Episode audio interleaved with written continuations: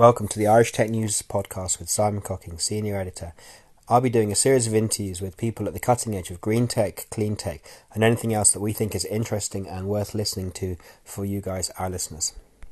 Okay, so hi. Today uh, we're very fortunate to be talking uh, with Jill. Um, so first of all, uh, can you just explain uh, who you are, and then we're going to have a delve into. Um, so this is Jill Godsil, who writes for Irish Tech News, but has done many things. And as you do, as we do the interview, you'll see why we thought it was interesting to have her on.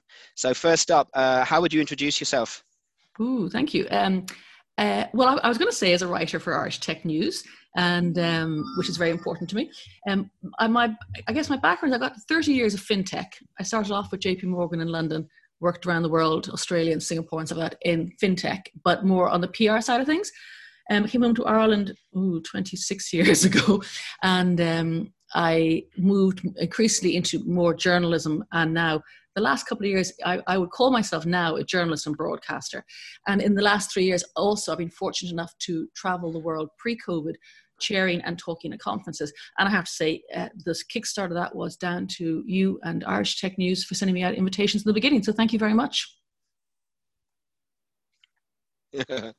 well, I mean, uh, yeah, look, I think it's good to share. I think if any one individual person had done all of those trips we were getting offered, then we'd have either been divorced or driven crazy. so, you know, I think well, it was good to be able to offer it to you, but you were a good person to go.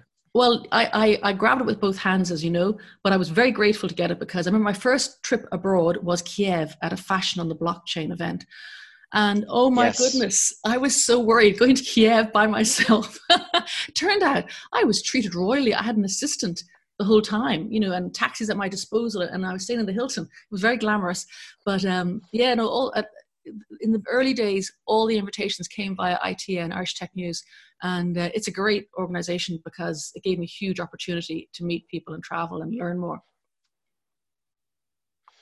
Yeah, look, I mean, and, and, and I was lucky enough to get to Kiev after you. Uh, it did look interesting, but I felt that fashion wasn't really my strength. Um, well, you know, and, really I think to myself, I haven't got anything to wear. As a man, you can just throw on a pair of trousers, but oh, I, I, I, I, I went berserk to find suitable clothes to wear at that event. it wasn't easy. Mm-hmm. Look, I mean, and so I guess one of the reasons I thought it was interesting to have you on now was um, because uh, you, know we, we recently uh, did the piece about you working with uh, Electroneum. So I guess um, what, what what do you do for companies like that, and and and what kind of value and insights do, you help to give them? And, and I guess obviously that comes from the 30 years in financial services and writing. But so, so what is it that they look for from you? Well, I, I've kind of reached a point in my career where both my age and my gender is a positive, which is amazing in this sector, not in, not in, not in any other sectors I may add. But the fact that I'm 55 and a woman is really, really, really, really advantageous because there aren't many women. There are only about four, between four and six percent women in the blockchain space, and we need more women because it's way too important to be uh, left to men alone. And my little joke is, if the Lehman Brothers had been the Lehman sisters, we mightn't have had the 2008 financial crash. Boom, boom. So it's I, I passionately believe in this area. I think it's so important, and I think it's an antidote to what's wrong with this world. And as a result, because I believe so strongly in it, it's so important to have women in this space. So as a woman, I add value because everybody's going around it's a sausage fest currently. We know that, and to uh, the goal of I would say 99% of people in this industry is mass adoption, people to understand it and get people in. And who better than someone like myself, who I'm like a middle-aged, and middle-class lady. I am not scary at all. I could not. I jumped up in the dark at you. I would. I couldn't scare you. So, and and combine that with my fintech and my passion for the area, for the sector, it, it, it means that I can bring a lot to any company because I'm like I'm so I'm all in blockchain. I'm all in. And then I have also too as well. Your listeners may not know. I have a bit of a, a 10 year run in, in, activism. When I, I did hear that crash in 2008 and I lost my home to the banks and I fought them and I fought the government. I fought the narrative that failing financially was somehow a shameful thing. I changed the law and I ran in the 2014 European parliamentary elections and I earned 11,500 votes in four weeks. So I was very happy with that. Not enough to get elected, but enough to know what I was saying meant something. And then the following year I met blockchain. I went, ah, now this is interesting. So what can I offer people? Like Electroneum, I they're one of the first companies I heard about in this space. Um, and I love what they're doing. And I know the I've interviewed the, the CEO several times now. But he's a very successful businessman. He's doing this because he loves crypto and he wants to make the world a better place. And that to me is like tick, tick, tick, tick. And they are helping the unbanked. Because the hard thing, if you're unbanked, you don't want to bank the unbanked. Why would you want to put people into a banking system that does not service people? But he wants to help the unbanked. So you still need access to credit. You still need access to, to transfer value. And what he does is he allows people earn cryptocurrencies. That's hard. If you if you haven't got a if you're not a developer maybe or you know third world um, uh, developed world, how do you earn cryptos? It's not that easy. So he set up this this platform called AnyTask, which is like Fiverr, but uh, people on it all you need is a smartphone, and you can I mean, I, have I've availed services on, on there already, and I paid, I think it was $45 to a Nigerian student to lay out a book for me. And that's about a month's salary for him. So that's pretty cool. I get a very good value thing. He gets money. But what's even more important, if you are unbanked, trying to get crypto out of an exchange into fiat is very hard if you don't have your KYC or know your customer details. And other people don't have driving licenses, they don't have passports. How do they KYC themselves? Oops, that's my life. How do they KYC themselves? So what he has, he's made uh, agreements with telecoms in 100, well, most of the African continent, I think, where you can use electroneum to pay for your minutes and your data, or you can swap them between okay. your friends. And in four countries, he's also made agreements with um, utility providers. You can pay for your, your utilities using electroneum. That to me is mind blowing. So you're helping people earn electroneum, earn crypto, and then you're helping them spend it in a meaningful way. And it's, it's not, I mean, we're in the middle of the hype for the DeFi at the moment. It's all FOMO and to the moon, and that's kind of exciting. It's, it's kind of kind of weird and wonderful, but this solves a real life problem. So that's why working on I heard about them from the very beginning, and working with them now is I'm so happy about this. So happy.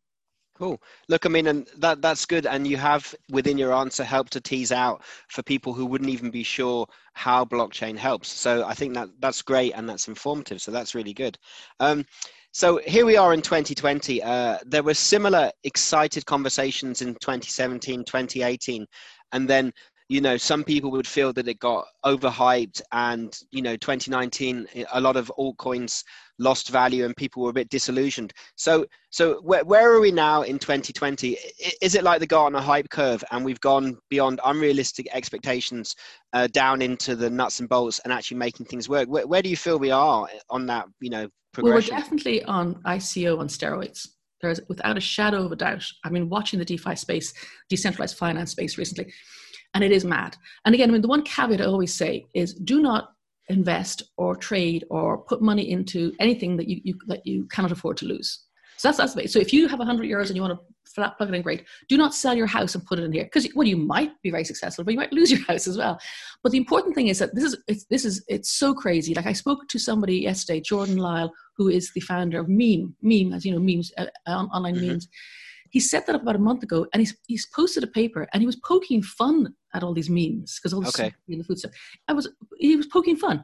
In two days, he had a community, and then he thought, oh, oh, I better do something with this. They have now. I was checking his coin. Well, yesterday had gone up from like cents to seventeen hundred dollars and he is a very active community. They're now mining NFTs, non fungible tokens. That's what they're doing. So they, they and it's all it's all they've got governance tokens. It's all run by the community.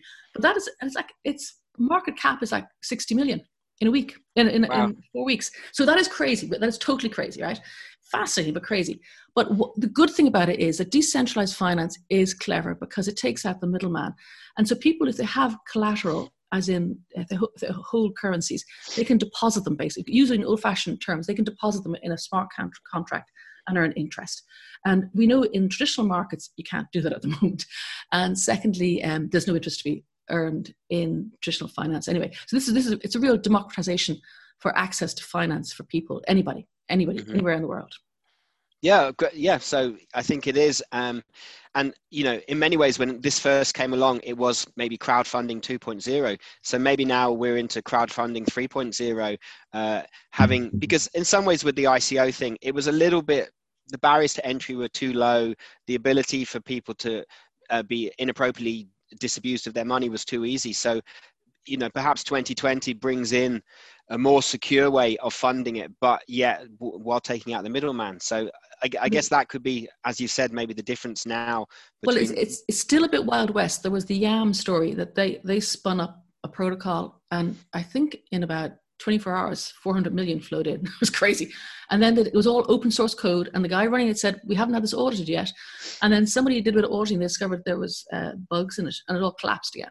But there wasn't any hard feelings because they've been very open. It wasn't a scam. It was the people, mm-hmm. people are experimenting. So I think the, with the with the DeFi, it's less. Um, I want to raise all this money and run away with it and go and buy my my Lambos, whatever. People are experimenting with how can we, what can we do next? How can we, how can we do? So it's yeah. it's experimental. It's still very very um, uh, risky, hugely risky, and quite complicated. I mean, I write about this stuff, but I'm thinking, oh, it hurts my head sometimes. I'm going, what are they doing now? What does that mean? Because have you heard about flash loans? Um, tell us about them. Oh, this is mad. Flash loans. It's it's all about arbitrage, right? You can borrow huge sums of money up in the millions with no collateral. So you bar- borrow the money. You see an arbitrage opportunity between two dexes, two decentralized exchanges. You go off and you borrow the money. You buy something and you sell it, and then you return the uh, original capital and keep the the, your, your, the difference, the arbitrage, the difference, the profit. Mm-hmm. If any of those deals don't go through, they're all in the same uh, transaction in the same block. If, if one of those falls down, they all fall down. So it's a no risk bit of gambling. Now, I still don't really know how quite to do that, but I'd love to. So, some, so someone could make hundreds of thousands in, in 10 minutes. Interesting. it's not, I mean, I mean, my brain doesn't, I don't know, I, as, I'm not a trader, right?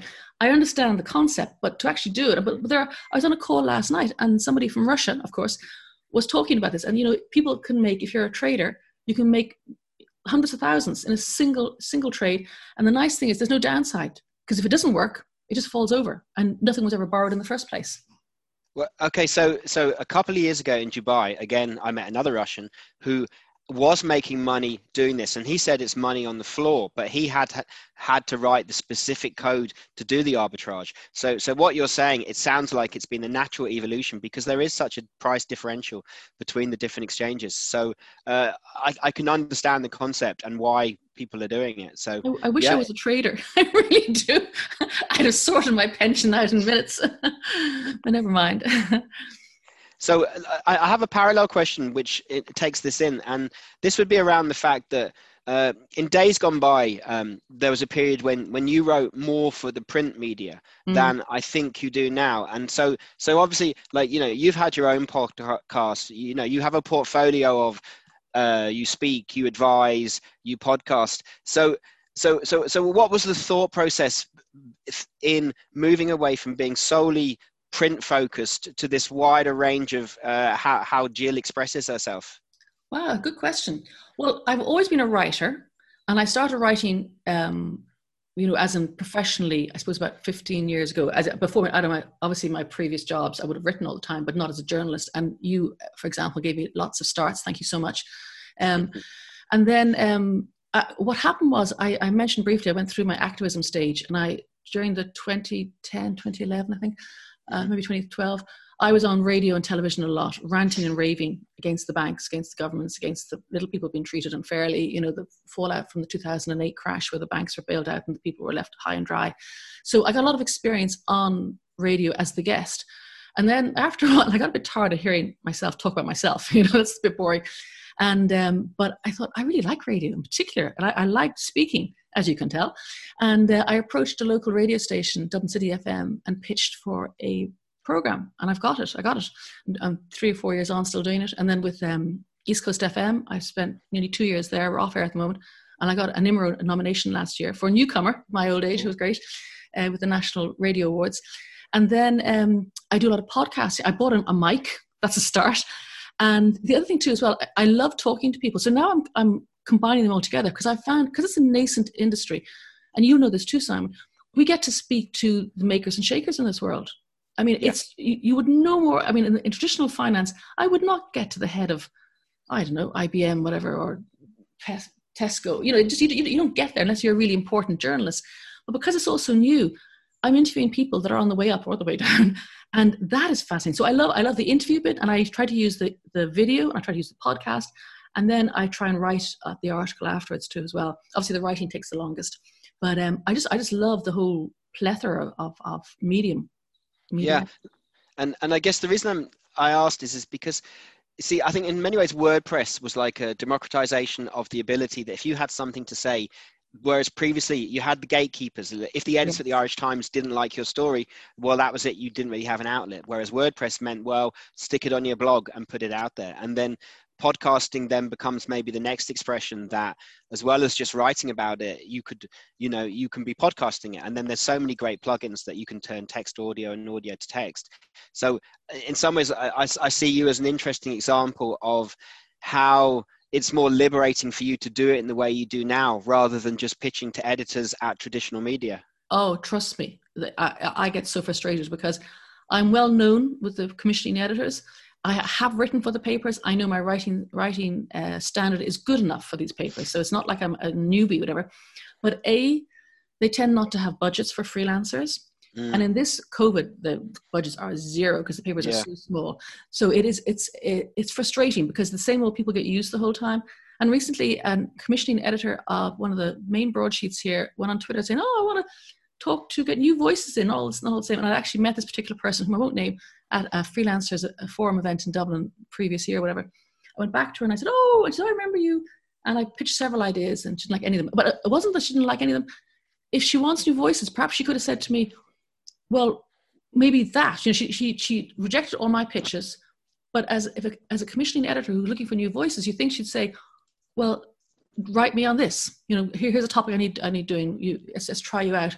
And that's very frustrating because just there's no um it's very hard to get in. It's, it's a closed shop. Yeah.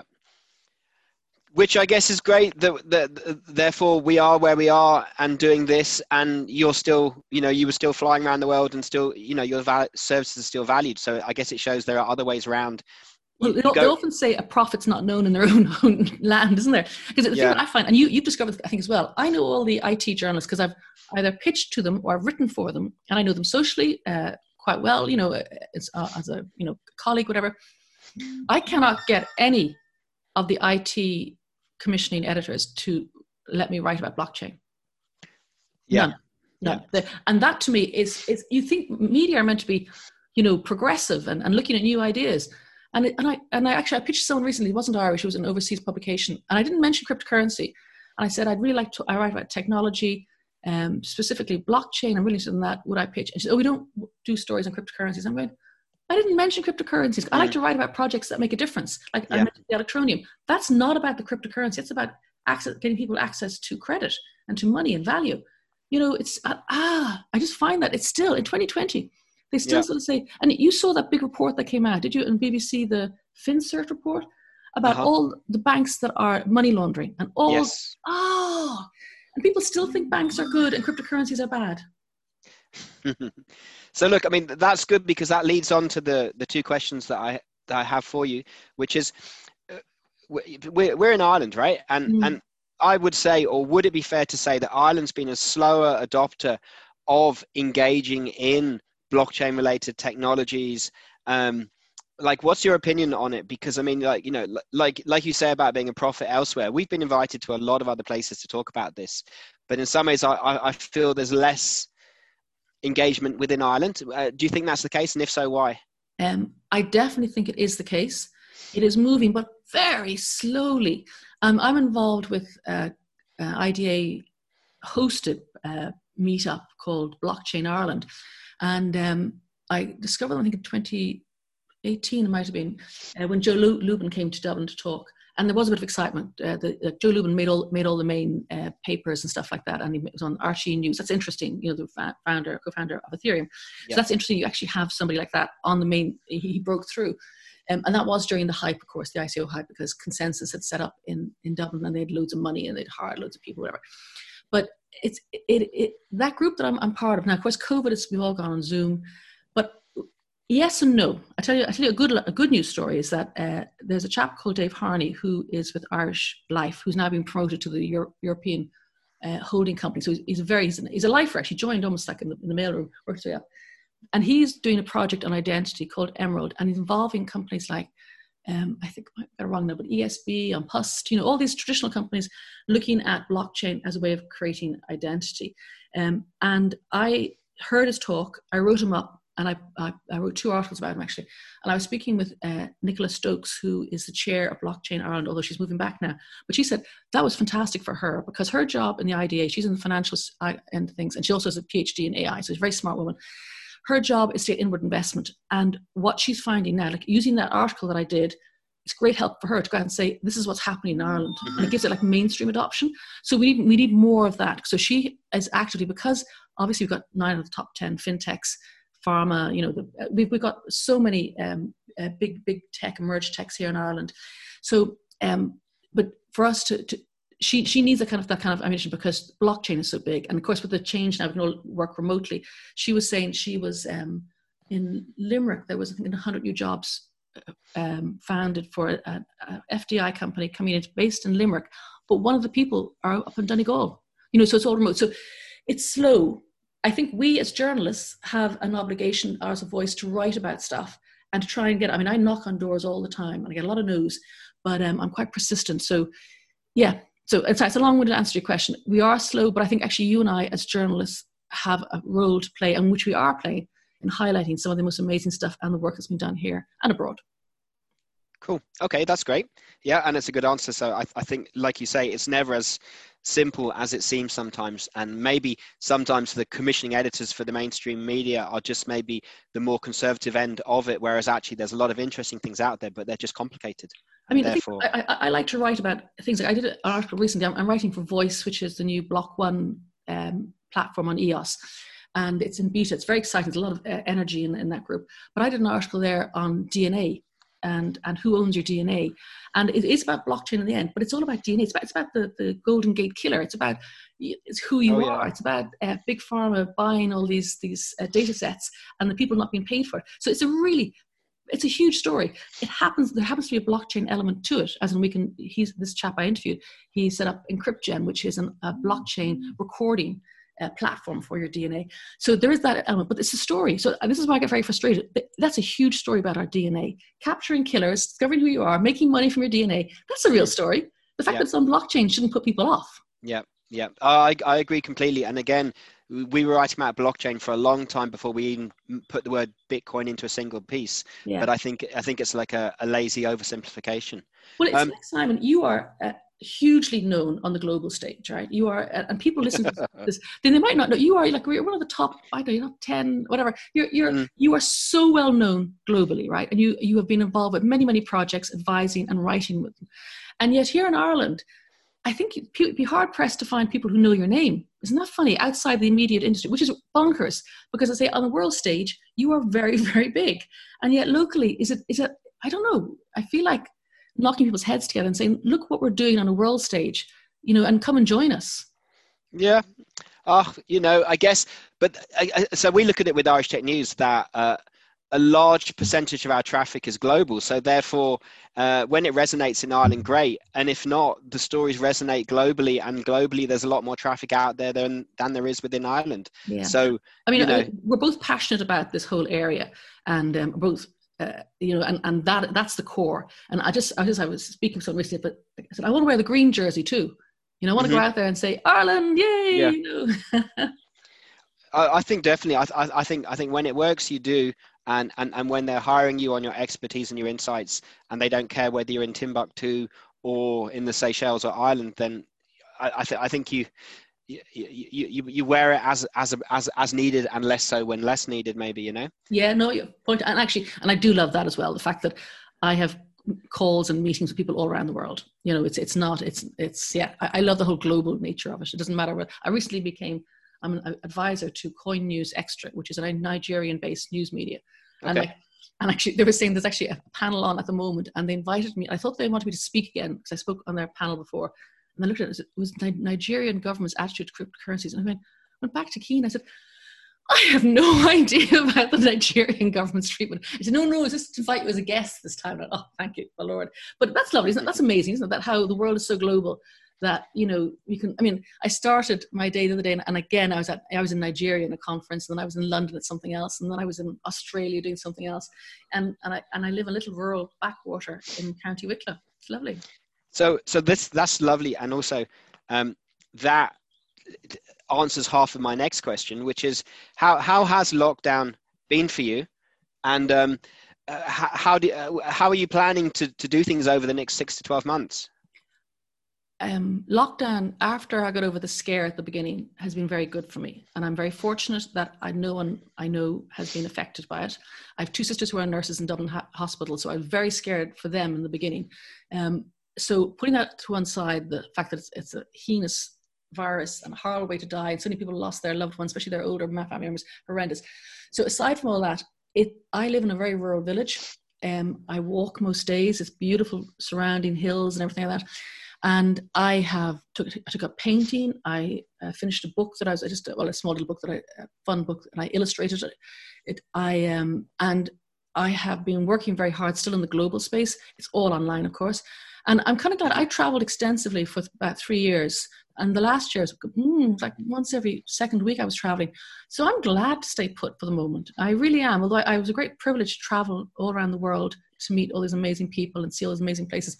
I'm quite glad to stay put. And, and, and, I did a lot of volunteering too as well because my radio show stopped. So the producer and I put together a, um, a Wicklow Good News podcast. We did over 50 interviews of people doing amazing stuff. We wanted to keep the spirits up in the county, the Garden cool. County here.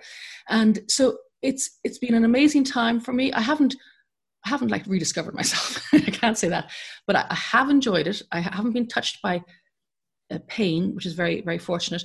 And I've, I discover now again that the world has gone on fire again. So my industry is mad busy and I'm oh, working day and night and finally earning some money. Hooray! so, and, and, and I, I, expect to continue. And I, I'm, I haven't hardly been out, out of my county the last six months, you know. I don't really feel the need to travel at the moment. And I'm quite happy to do everything online at the moment. And I think that's the way it's going to go. So I'm kind of lucky in my career in that sense. Awesome. So, look, I mean, uh, I, I, think that's been great because uh, we've covered the things that I wanted to kind of learn a bit more about, about where you're at and how you do it. Um, if people want to find out more about you, what's the best way for them to, to discover more about you? LinkedIn is definitely the best way. LinkedIn is where I post all my collateral, whether it's local volunteering stuff, uh, biodiversity, all weird stuff, or if it's um, IT and blockchain related. So LinkedIn for sure. And LinkedIn is great because it's a business platform. It's not like Facebook is a bit personal. Twitter, I'm on Twitter too as well, but LinkedIn is where I'm most active. Awesome. So uh, we'll put all your links in. Uh, thank you very much for, uh, for being on with us. Thanks. Thank you, Simon. And thank you again for giving me the kickstart that I needed three years ago. Thank you. You're welcome. We hope you enjoyed that podcast, and we will be bringing you more across as diverse and interesting a range of stories as we can find. You're welcome to reach out to us on Twitter, LinkedIn, or by email and give us any feedback and let us know what you'd like us to cover in the future. Thanks, and keep listening.